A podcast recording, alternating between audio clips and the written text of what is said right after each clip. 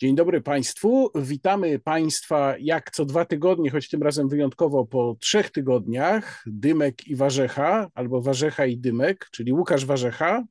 I Jakub Dymek. Dzień dobry. Zaczniemy tym razem od sprawy najaktualniejszej, która właściwie mm, zakończyła się dopiero przed momentem, bo tu przyznaję, że nagrywamy program w poniedziałek wieczorem czy późnym popołudniem i to jest tuż po zaprzysiężeniu rządu Mateusza Morawieckiego. Ty, Kuba, nie widziałeś tej uroczystości. Nie, jestem kompletnie zdany na ciebie, więc wierzę i muszę zaufać, że przedstawisz wiarygodną, uczciwą i umiarkowaną w słowach relację z tego, co widzieliśmy.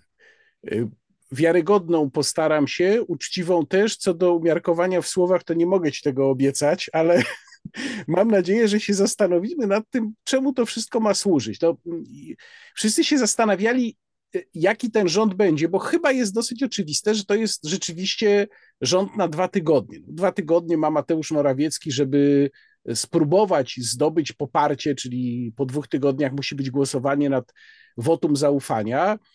No i, i, ja dzisiaj czytałem jeszcze rano takie opinie, że to jest rząd, który ma wyznaczyć nowy kierunek. No więc myślałem, że może tam rzeczywiście będzie coś takiego. Przypomniałem sobie, nie wiem, czy ty to pamiętasz, jak e, PiS pod koniec swojego pierwszego okresu rządzenia, tego dwuletniego, czyli w 2007 roku, przedstawił na koniec taki zupełnie autorski gabinet, który był rzeczywiście dosyć ciekawy. Tam było parę interesujących nazwisk i on był taki, powiedziałbym, nowocześnie konserwatywny wtedy, bo to już było po pozbyciu się koalicjantów. No to już tak wszystko to szło ku przyspieszonym wyborom, ale to był taki interesujący moment. I myślałem, że być może teraz też będzie coś takiego.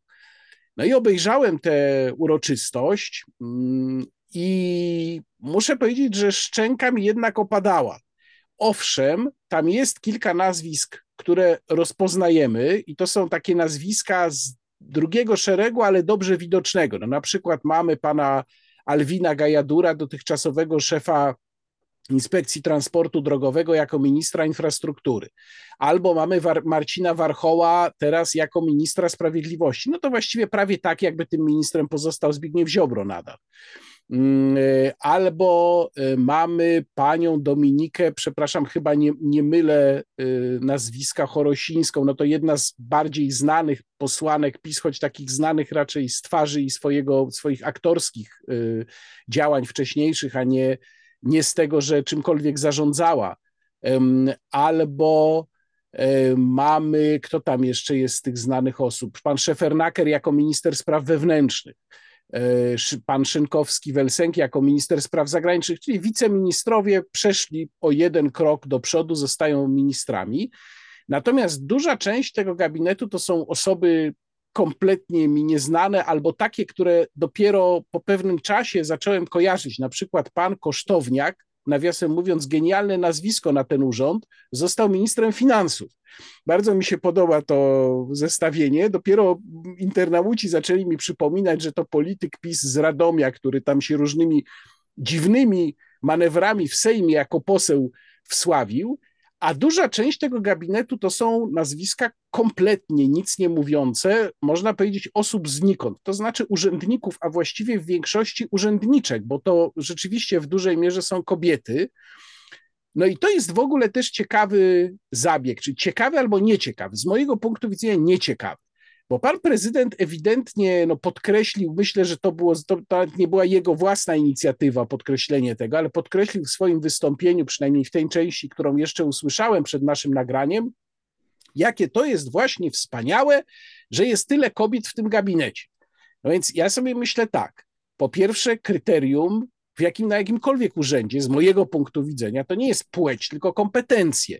Nieważne, czy to jest kobieta, czy to jest mężczyzna, ważne, żeby był kompetentny. No wiadomo, że minister ma od mm, roboty takiej merytorycznej wiceministrów, a jeszcze bardziej ma mm, dyrektorów departamentów, ale jakoś tam się powinien w swojej dziedzinie orientować. No na przykład mamy, przepraszam, że, że tu skoro o orientowaniu się mówię, mamy panią Marlenę Maląg jako ministra rozwoju i technologii, co uznałem po prostu za świetny dowcip, prawie tak dobry jak z panem Kosztowniakiem jako ministrem finansów. Więc pierwsza sprawa to jest to, że pan prezydent podkreśla taki, powiedziałbym, lewicowy lewicowy punkt widzenia, że dużo kobiet to mocne, fajnie jest. Mocne, mocne słowa. No, ale ja to tak odbieram. A, a druga sprawa, że y, trochę nawet powiedziałbym, jest to nieeleganckie w moim odczuciu, żeby się tak rozwodzić nad tym, że to takie wspaniałe, że jest tyle kobiet, kiedy wiadomo, że ten gabinet jest, przepraszam, politycznie po prostu do odstrzału. No to znaczy co? Wzięli kobiety jako przepraszam, no nie mówię tego bez szacunku dla tych pań. Mówię jak jest, jako zapchaj dziury, no bo tak, tak trzeba to określić. Na ten krótki moment, to przepraszam, jeszcze raz podkreślę, ja to mówię raczej wychodząc z założenia, że to jest, że, że takie wykorzystanie tych kobiet to jest raczej brak szacunku dla nich. Wzięli je na dwa tygodnie, żeby pokazać, o proszę bardzo, jaki mamy fantastycznie sfeminizowany gabinet. I być może tutaj chodzi o to, żeby potem móc się porównywać z rządem Donalda Tuska i mówić: O, my tam mieliśmy połowę kobiet, a u Donalda Tuska to tylko dwie kobiety są jako ministrowie. Ale jeżeli to jest taki zamysł, to przepraszam, muszę powiedzieć, że on jest skrajnie prymitywny. To jest mniej więcej tak prymitywne w moim odczuciu, jak kiedyś wyobrażenie, że jak pan Moskal zaprezentuje piątkę dla zwierząt, to się w, tym, w ten sposób zjedna e, nowoczesnych, lewicowo nastawionych, prozwierzęcych młodych ludzi i PiS dostanie od nich poparcie. No to jest mniej więcej na, na tym poziomie strategicznego zamysłu. Natomiast no ci ludzie co, no będą przez dwa tygodnie, ja nawet nie wiem, czy oni się zdążą urządzić w tych ministerstwach. No to jest w ogóle ca cały ten plan jest jakiś kompletnie absurdalny, bo żeby jeszcze ten rząd miał jakiś taki, nie wiem, no dwie możliwości były. Albo mógł mieć jakiś, um, mógł być w nim jakiś zamysł, który by pozwolił rzeczywiście pokombinować coś jeszcze, żeby szansa na uzyskanie tego wotum zaufania była większa niż te Pan premier mówi 10%, ja myślę, że to jest 1%, czyli zagrać no, jakoś tak, żeby się, żeby się dało mimo wszystko, no coś, niech to będzie 15%, może 20%, dzięki tym nazwiskom. Ale nic takiego z tego nie wynika. Więc to, to nie. Albo drugi, e, druga, drugie tłumaczenie czy koncepcja, które się pojawiały, były takie, że PiS w ten sposób wyznaczy taki kierunek, że ten rząd będzie miał pokazywać, no kojarzysz to, prawda? Dużo było takich stwierdzeń, że PiS w ten sposób pokaże, jaką będzie chciał być opozycją. No to ja patrzę na skład tego rządu i ja nie wiem, jaka to ma być opozycja. Po prostu w ogóle nie wiem, co to są za ludzie.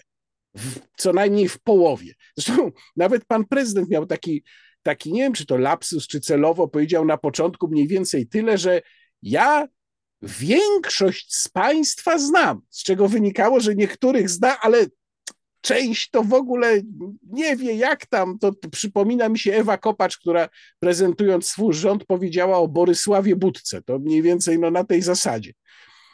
Więc yy, zastanawiam się, czy sam Mateusz Morawiecki się z tego w ogóle jeszcze podniesie. No bo raz misja skazana ewidentnie w tym momencie już na niepowodzenie, dwa gabinet ułożony w taki sposób, że można by pomyśleć, że to jest fragment z ucha prezesa, tak naprawdę.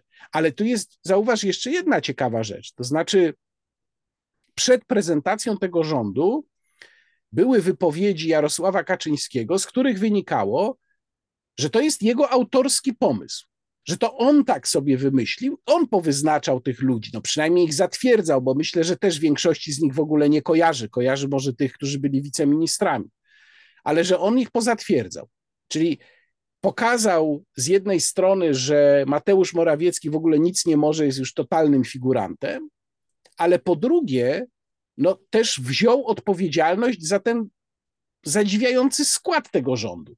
No jeżeli w tym jest jakiś zamysł genialny prezesa, bo przecież tak się często mówi, że prezes tam myśli 10 kroków naprzód, no to nie wiem, no może ja jestem za głupi, ale ja tutaj żadnego zamysłu nie widzę, poza ewentualnie tym takim, jak powiedziałem, bardzo prymitywnym zabiegiem, żeby pokazać, o, my mamy tyle kobiet, a wy to tylu kobiet nie, nie macie, nie będziecie mieli.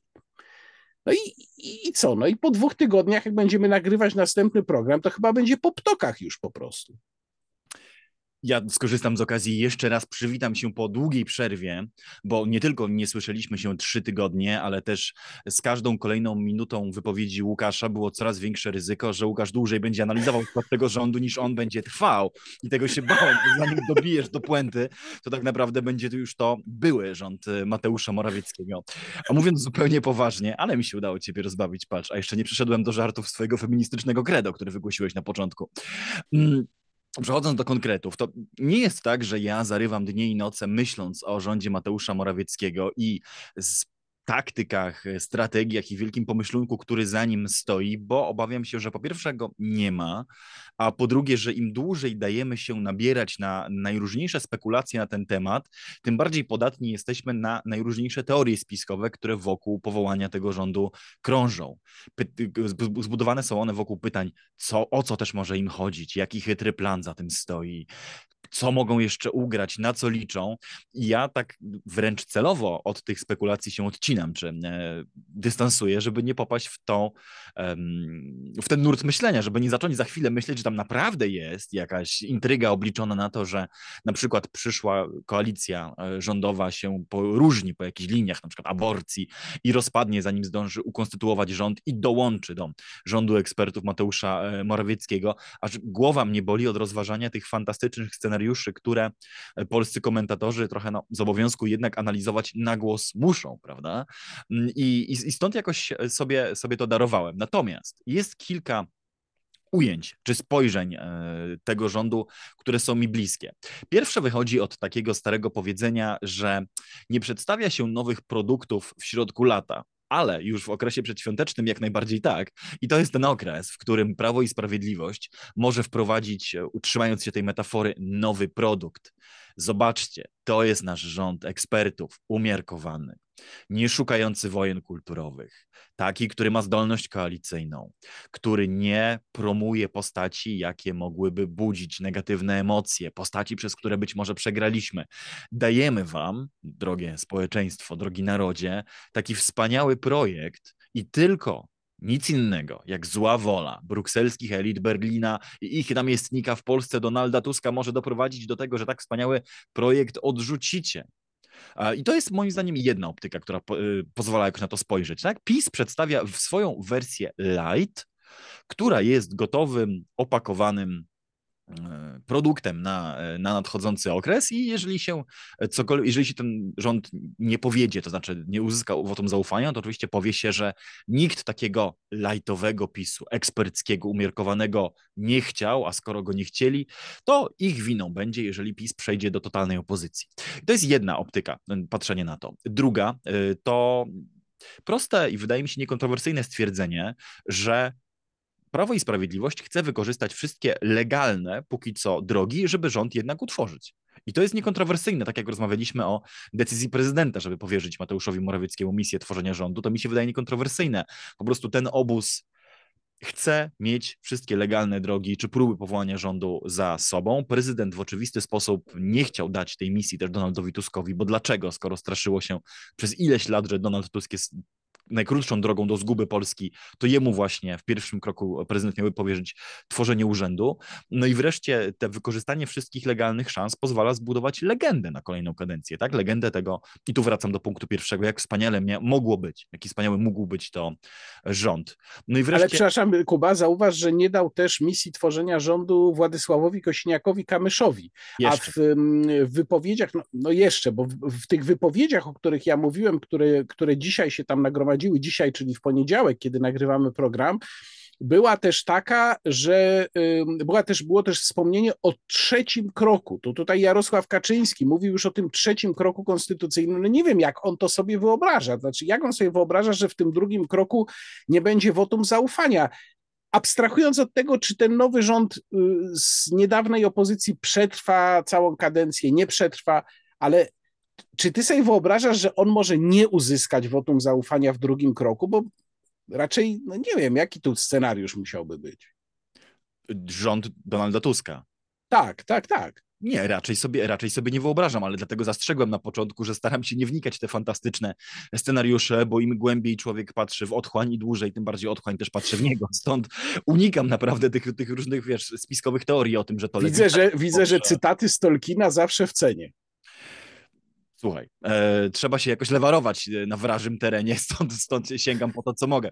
Mm, więc wiesz, oczywiście krążą te teorie, tak? To teoria o tym, że lewica tego rządu nie poprze, albo teoria o tym, że on się, tak jak już wspomniałem, że on się poróżni o aborcję, albo że koalicjanci. Jest też taka teoria, ona jest z nich wszystkich najbardziej racjonalna, wydaje mi się, że im dłużej odwleka się moment powołania rządu Donalda Tuska, tym dłużej gra się na jakiś rozłam ostołki wewnątrz tego rządu. To znaczy, że Donald Tusk będzie z czasem obniżał oczekiwania swoich przyszłych koalicjantów i takich męczył i męczył i męczył, a to, to ich jakoś złamie morale i stworzy konflikty w tym rządzie. Stąd teoria ta mówi, mówię, ona z tych wszystkich różnych teorii spiskowych jest najbardziej ugruntowana w faktach, czy jakoś podparta e, logicznym myśleniem. To teoria mówi, że im dłużej PiS nie będzie pozwalał y, Donaldowi Tuskowi na objęcie teki premiera i zaprzysiężenie, tym większe prawdopodobieństwo jest, że oni do tego czasu się jakoś sobą zmęczą, poróżnią, albo na przykład, że wybuchnie konflikt na tle ego marszałka Hołowni. No, jakaś logika w tym jest, ale prawda jest, prawda jest chyba moim zdaniem, jak to często bywa, y, najbardziej banalna, co nie? To znaczy nie sposób czegoś tłumaczyć spiskiem, jeśli można wytłumaczyć to głupotą, a w polskim przypadku, czy w tym przypadku um, po prostu też upartością i banałem i też to jest to kwestia tego banału, no. Chcą wykorzystać wszystkie szanse, jakie mają, spróbują to zrobić, chcą zbudować sobie legendę na kampanię i na tym poprzestaną. A powiedziałeś, e, nie, bo, bo, rzeczywiście ta, ta, ta mm, interpretacja o prezentacji takiej nowej, łagodnej jakości, nawet to by mogło być. Znaczy, ja nie mówię, że taki zamysł za tym nie stoi, natomiast kwestionowałbym czy taki będzie skutek tego, bo raczej mam wrażenie, że dla większości, nawet dla wyborców PiS, ten gabinet w takim składzie no jest przede wszystkim nijaki. To jest gabinet nikogo. Nie wiadomo, jaki on ma kierunek, nie wiadomo, co oznacza. Czy on jest lajtowy? No nikt nie wie, czy jest lajtowy, bo, bo mało kto kojarzy tych ludzi, którzy tam weszli. Poza tymi paroma nazwiskami, może typu Marcin Warchoł albo, albo pan Szefernaker, Paweł Szefernaker, ale też myślę, że to raczej kojarzą ci, którzy się bliżej przyglądają polityce. Ale o jednej rzeczy właśnie. powiedziałeś, która mnie, która mnie tutaj zaintrygowała i bym się chciał na moment przy tym zatrzymać. Mm, zwłaszcza, że dzisiaj y, w poniedziałek opublikowałem na y, Onecie mm, analizę dotyczącą Szymona Hołowni, gdzie Napisałem, że Szymon Hołownia wykorzystuje świetnie swój czas, rzeczywiście dobrze mu to idzie w tym momencie, przynajmniej dopóki nie będzie rządu Donalda Tuska, który oczywiście skupi na sobie wtedy uwagę, ale że ma znakomitą platformę do startu w wyborach prezydenckich w 2025 roku, ale że może się okazać, że nie ma pomysłu dalej na siebie. No bo fajne te wszystkie takie kroki, które podejmował na początku, wypowiedzi o otwartości, YouTube, podcast, likwidujemy barierki przed Sejmem. No dobra, ale co dalej, jak przyjdzie do takiego prawdziwego politycznego, w przenośni oczywiście mordobicia w Sejmie? To jak on się będzie dalej zachowywał? A ty powiedziałeś o jeszcze jednej istotnej rzeczy, o której ja też w tym tekście wspomniałem, czyli o tym, że jego mm, rośnięcie w siłę nie będzie specjalnie wygodne dla Donalda Tuska. Niezależnie od tego, czy on będzie kandydował na prezydenta, czy chce kandydować w 2025, czy nie chce. Zastanawiam się, czy tutaj być może PiS też nie upatruje jakiejś możliwości wsadzenia kija w szprychy, to już zostawiając na boku ten rząd, ale w jakiejś niedalekiej przyszłości, bo mam wrażenie, że Szymon Hołownia strasznie uwierzył w siebie, rzeczywiście przyznaje, dobrze mu idzie, znaczy naprawdę sobie nieźle radzi, jak na debiutanta w ogóle, pamiętajmy, że on jest debiutantem kompletnym, w roli posła nawet jest debiutantem, e, ale te niebezpieczeństwa czyhają, nie?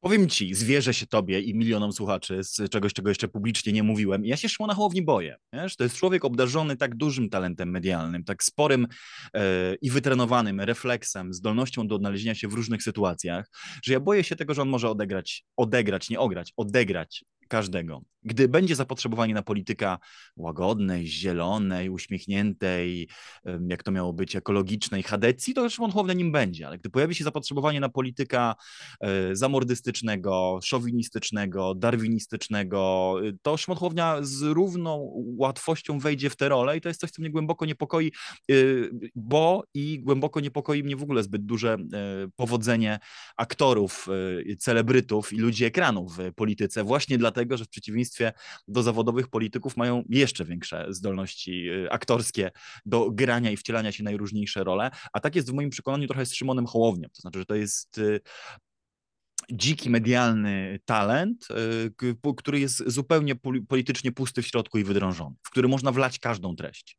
Szymon Hołownia mógłby być z równą łatwością wyrazicielem treści bardzo liberalnych, no, nawet w jakimś sensie lewicowych. Tak? On przecież tak zaczynał jako e, e, reprezentant czy awatar pewnego takiego e, miksu progresywnego chrześcijaństwa, lewicowej wrażliwości społecznej, chadeckiej trockiej o instytucje i jeszcze ekologiczno-zielonej wrażliwości na na wyzwania dla e, klimatu. Tak zaczynał, e, a dzisiaj po zaledwie kilkunastu miesiącach tej kampanii już jest tak naprawdę kimś jeszcze innym, tak? Politykiem od rozliczania PiSu, e, zabierania świadczeń społecznych, polityki równoważenia budżetu, cofania 800 plus i, i, wielu, i wielu innych rzeczy.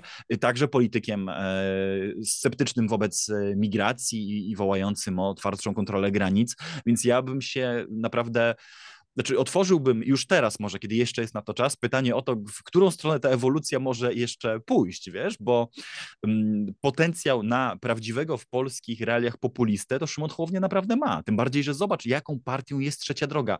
Ona jest partią, w której odnaleźli się już wszyscy, byli pisowcy, gowinowcy i platformersi, były posłanki lewicy, ludzie od nowoczesnej Ryszarda Petru, aż po ex konfederatów. W tym ugrupowaniu jest każdy. Trzecia droga jest najlepszą manifestacją jakiegoś takiego kompletnie postpolitycznego momentu w Europie, gdzie w gruncie rzeczy wszystkim chodzi mniej więcej o to samo. Pytanie, kto wyrazi to bardziej mm, głośnym, wyrazistym i chwytliwym językiem w danym momencie. No to muszę powiedzieć, że tutaj mm, zaskoczyłeś mnie nieźle tą deklaracją na temat Szymona Hołowni, to zupełnie jakbym słyszał jakiegoś komentatora z Gazety Polskiej. To właściwie spokojnie mógłbyś taki tekst do Gazety Polskiej sprzedać z takimi obawami. Nie wiem, no, ile płacą, ale oczywiście, Szymon... szanowni nie, redaktorzy chyba... Gazety Polskiej, jesteście ciekawi takiej analizy, chętnie się podzielę. Nie, to chyba, chyba, chyba tu, pod względem finansowym to bym nie polecał raczej, ale y, myślę, że znaczy, ja podzielam w dużej mierze te obawy, chociaż y, nie wiem, czy nawet czy bym tak, tak ostro tutaj powiedział. No zobaczymy, jak sobie Szymon Hołownia będzie radził dalej jako marszałek Sejmu, bo ja myślę, że na niego tutaj też czekają pułapki, bo fa fajnie jest być takim y, bratem łatą na samym początku, zanim się zacznie ostra jazda. Jak się zacznie ostra jazda, to będzie znacznie trudniej. Wtedy, kiedy trzeba będzie na przykład, nie wiem, no wyobraźmy sobie, że przychodzą y, zwolennicy PiS pod Sejm i robią tam demonstracje. No i co, trzeba będzie barierki z powrotem postawić? No i to będzie głupio wyglądało, prawda? Słóweczko?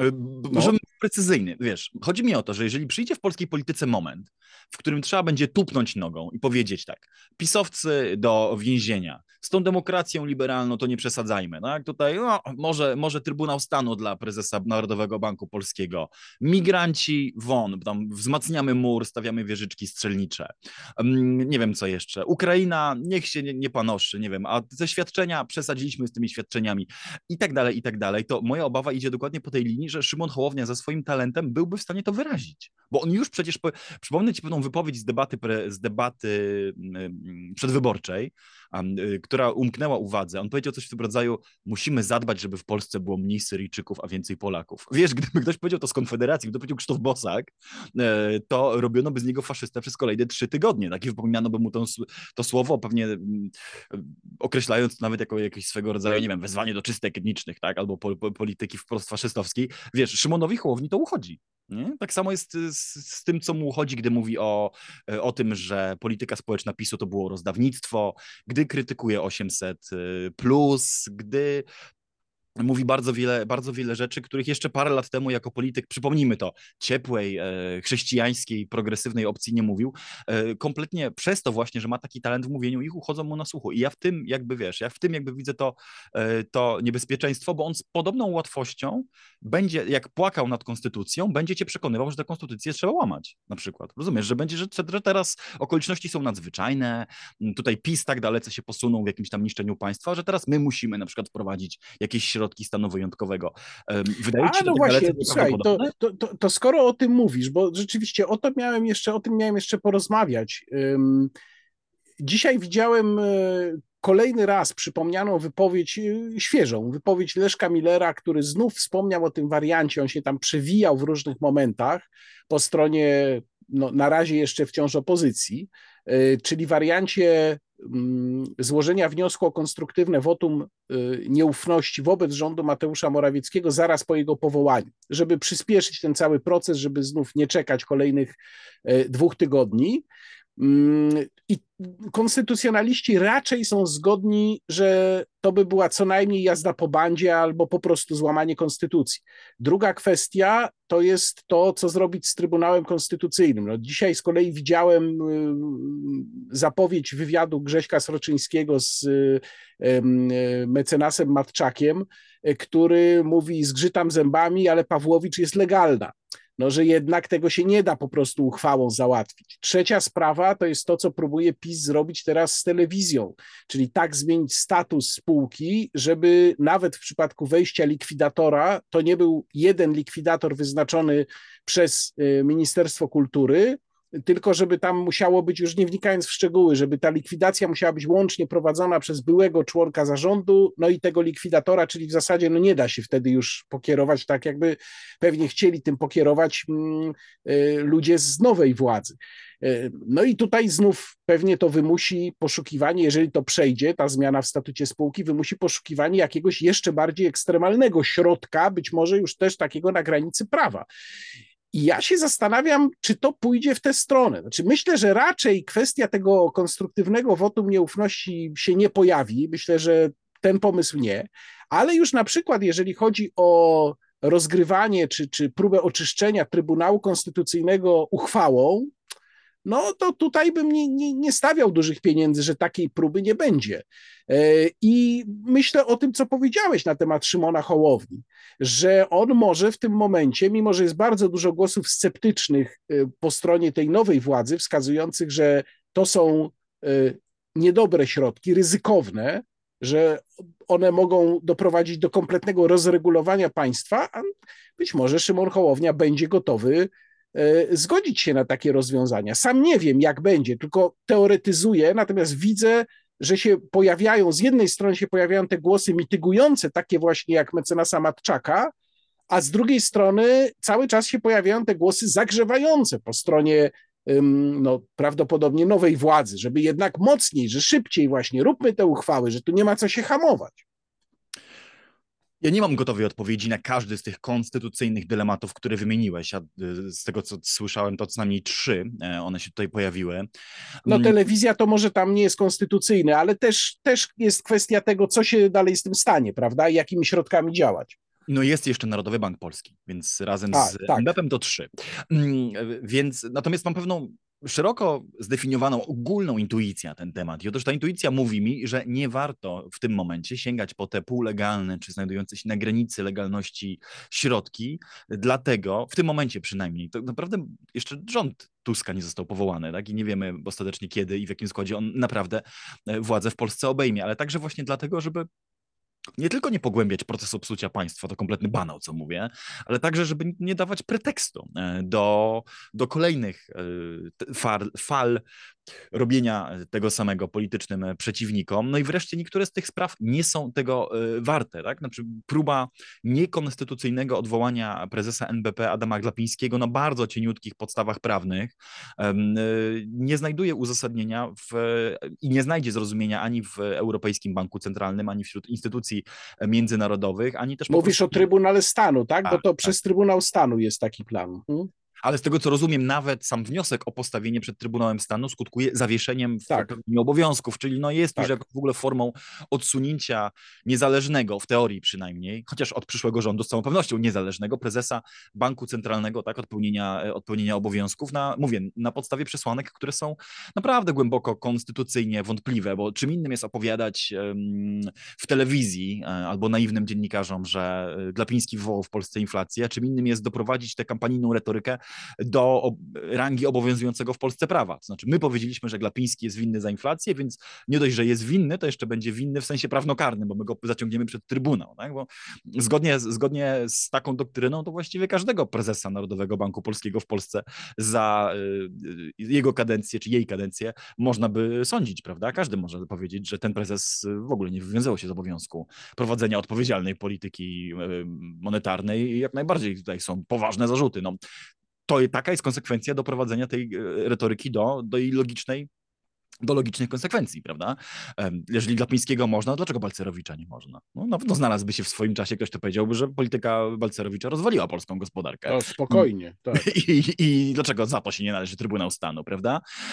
Z telewizją i z trybunałami jest pewnie to jeszcze bardziej skomplikowane, ale prawda jest też taka, że to nie naszym komentatorów zadaniem jest wymyślanie za polityków legalnych, uczciwych i możliwych do zrealizowania sposobów y, przywrócenia demokratycznej kontroli nad tymi instytucjami. Oni mieli 8 lat, żeby opracować, sfinansować i wdrożyć własne analizy prawne, tak, mieli od tego całe zespoły i powinni z tymi analizami przystąpić do rządzenia. Czy dlaczego A jest tak? zaraz, zaraz, bo to jeszcze mówisz przywrócenia demokratycznej kontroli. Ja tu mam, miałbym też duże wątpliwości, czy to będzie przywracanie demokratycznej kontroli. I raczej bym stawiał na to, że to będzie po prostu zwykłe TKM.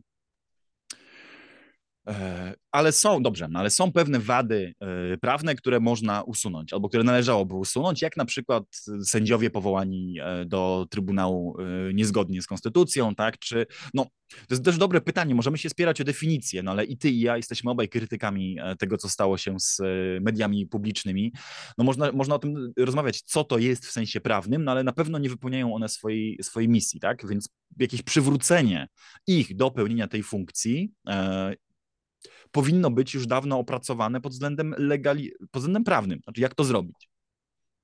Tak, powinni tutaj się zgadzam. To, oczywiście, tak, to zgoda, tak, tak, tak, jasna sprawa.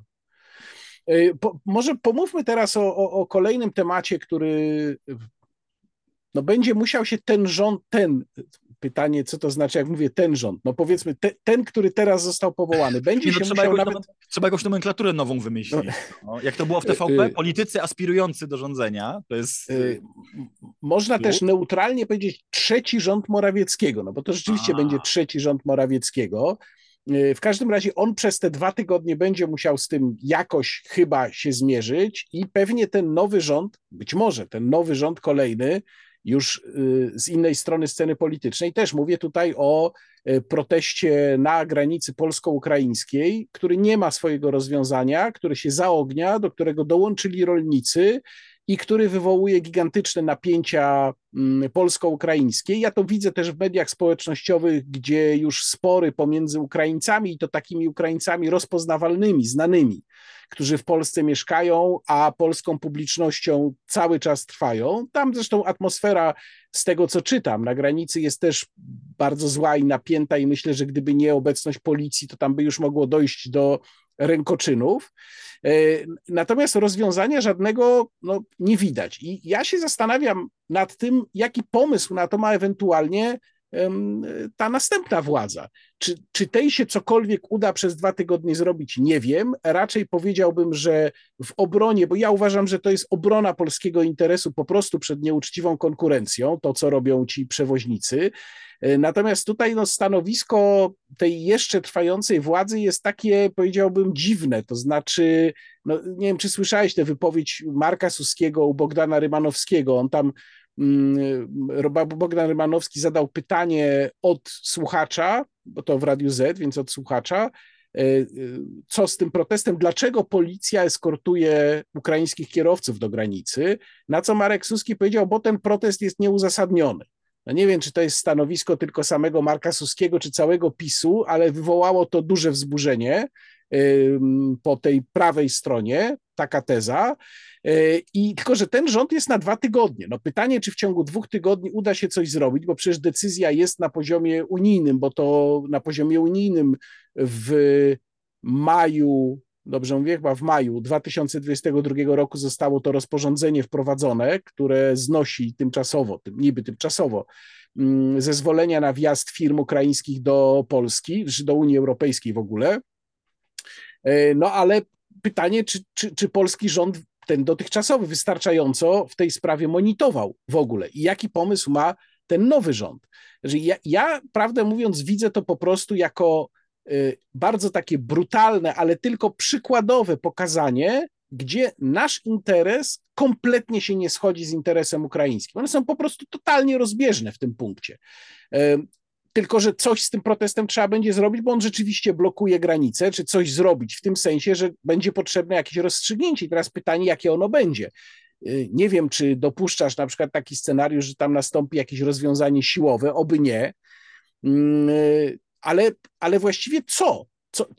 Tutaj no, myśmy się sami, w sensie Polska, zapędziliśmy się w kozi róg. Przecież rząd Mateusza Morawieckiego, jego przedstawiciele byli za tym rozporządzeniem i za jego przedłużeniem. I właściwie, no, jakie tutaj może być wyjście?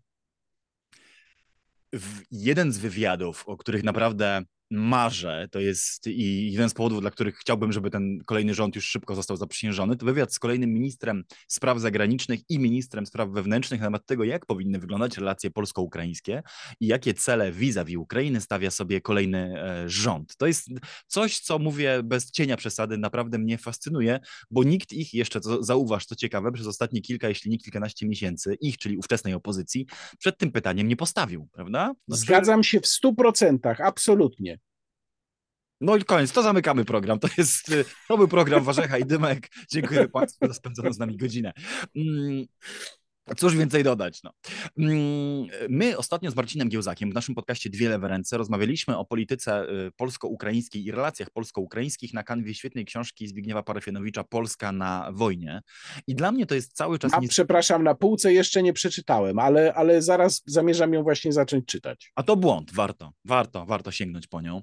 Ty będziesz szczególnie y, moim zdaniem ukontentowany, dlatego że to jest książka, którą czyta się doskonale w ramie konfliktu polityki romantycznej i realistycznej. E, i tego, jaką z nich, no nie będzie wielkim zaskoczeniem, że tę pierwszą prowadził e, rząd Prawa i Sprawiedliwości Zjednoczonej Prawicy wobec Ukrainy.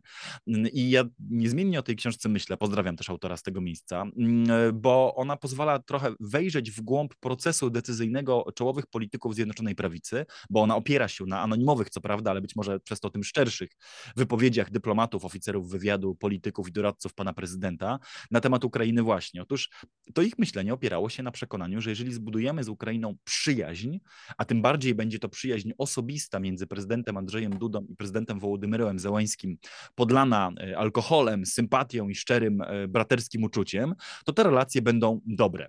Dziś po kilkunastu e, miesiącach od lutego 2022 roku i to także po kilkunastu miesiącach e, kształtowania się tych relacji polsko-ukraińskich w kontekście stricte wojennym, no sami sobie możemy odpowiedzieć, dokąd nas ta polityka przyjaźni doprowadziła. Ano doprowadziła nas ona do momentu, w którym żadne merytoryczne e, różnice zdań między Polską a Ukrainą nie są rozwiązywane w sposób konstruktywny, a Warszawa nie umie na nowo zdefiniować swojego stanowiska wobec Ukrainy. To znaczy, brak realnej polityki był przez wiele miesięcy zalepiany e, pewnym propagandowym sloganem, tak, tym, że oni walczą za nas, że miejsce Ukrainy jest w Europie, że my właściwie to możemy być im wdzięczni, że to oni walczą, a my nie musimy. To wszystko było tak naprawdę e, czymś, co dostawaliśmy w zamian opowieści o realnej polityce, która stawia sobie jakieś realne cele, a gdy zaś słyszeliśmy o tych realnych celach, jak na przykład to, że Ukraina powinna jak najszybciej stać się członkiem Unii Europejskiej, to z kolei temu kompletnie przeczyły kroki podejmowane przez polski rząd, ilekroć dochodziło do jakiegoś kryzysu,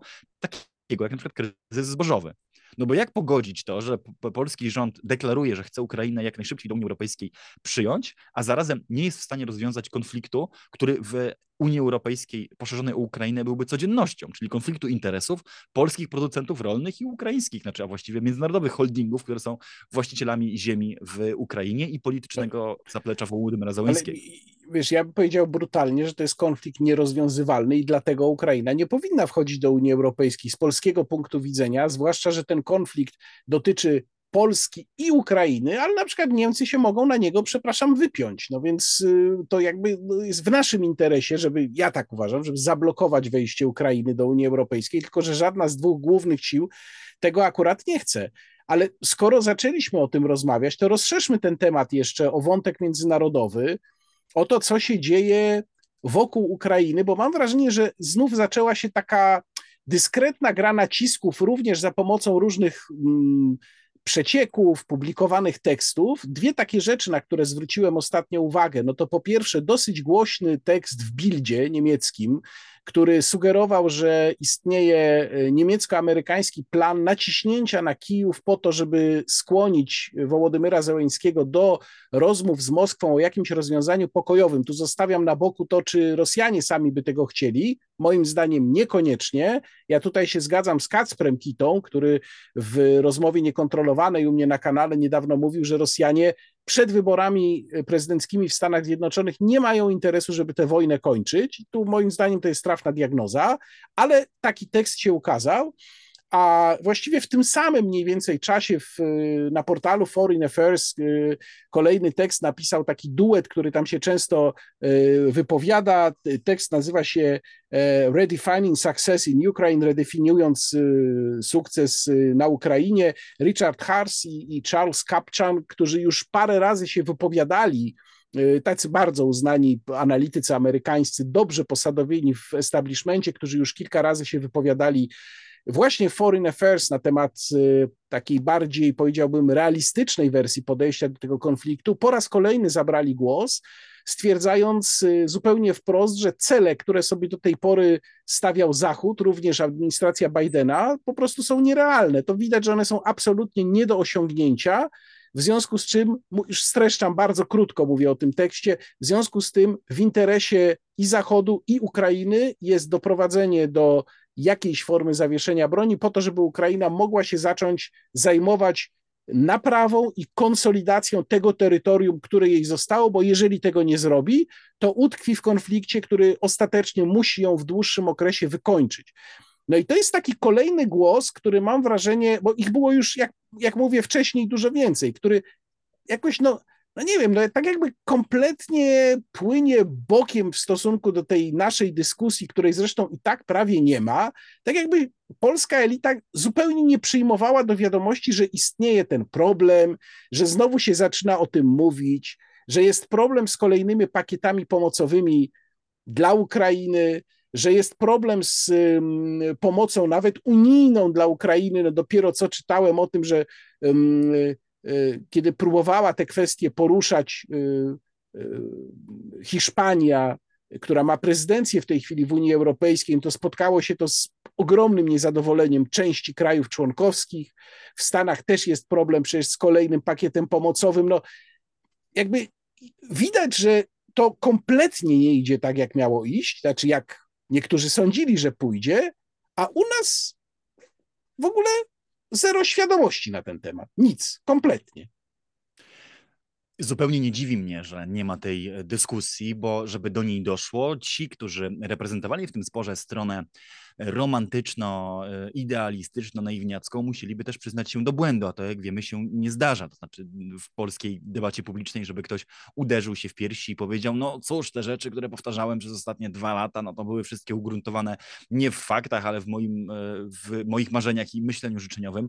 Tu mówię oczywiście no, o tym sporze, czy o sporze dotyczącym tego, czy w ogóle można e, było swego czasu mówić, że Ukraina w sposób militarny tej wojny nie wygra, o tym, że koniec końców wojna i tak będzie e, musiała skończyć na podstawie jakichś porozumień politycznych i że jej koniec, czy warunki jej zakończenia będą wynegocjowane, a nie wywalczone i tak dalej, i tak dalej. No i ty i ja wiemy doskonale, że to były zdania e, obarczone olbrzymim tabu w Polsce przez, przez bardzo długi czas i pewnie część z tych wiesz, strażników dyskursu, którzy, którzy pilnowali tych ram, żeby nikt przypadkiem nie powiedział, powiedział czegoś niepopularnego, e, będą ostatnimi w kolejce, żeby się do owego błędu przyznać, ale jak już się przyznają do, przyznają do błędu, to będą z kolei twierdzili, że od początku oni też byli na pozycjach realistycznych, że oni też wiedzieli, że wiesz, jak to, wiesz, jak to będzie wyglądało. Oni wiedzieli, że tak będzie, oni od początku byli ostrożni również, oni też ostrzegali, oni też tak naprawdę wiedzieli, że tutaj prezydent Biden prowadzi subtelną grę i to wszystko było, to wszystko było jasne od początku, że Ukraina nie wygra, tylko trzeba było tak mówić.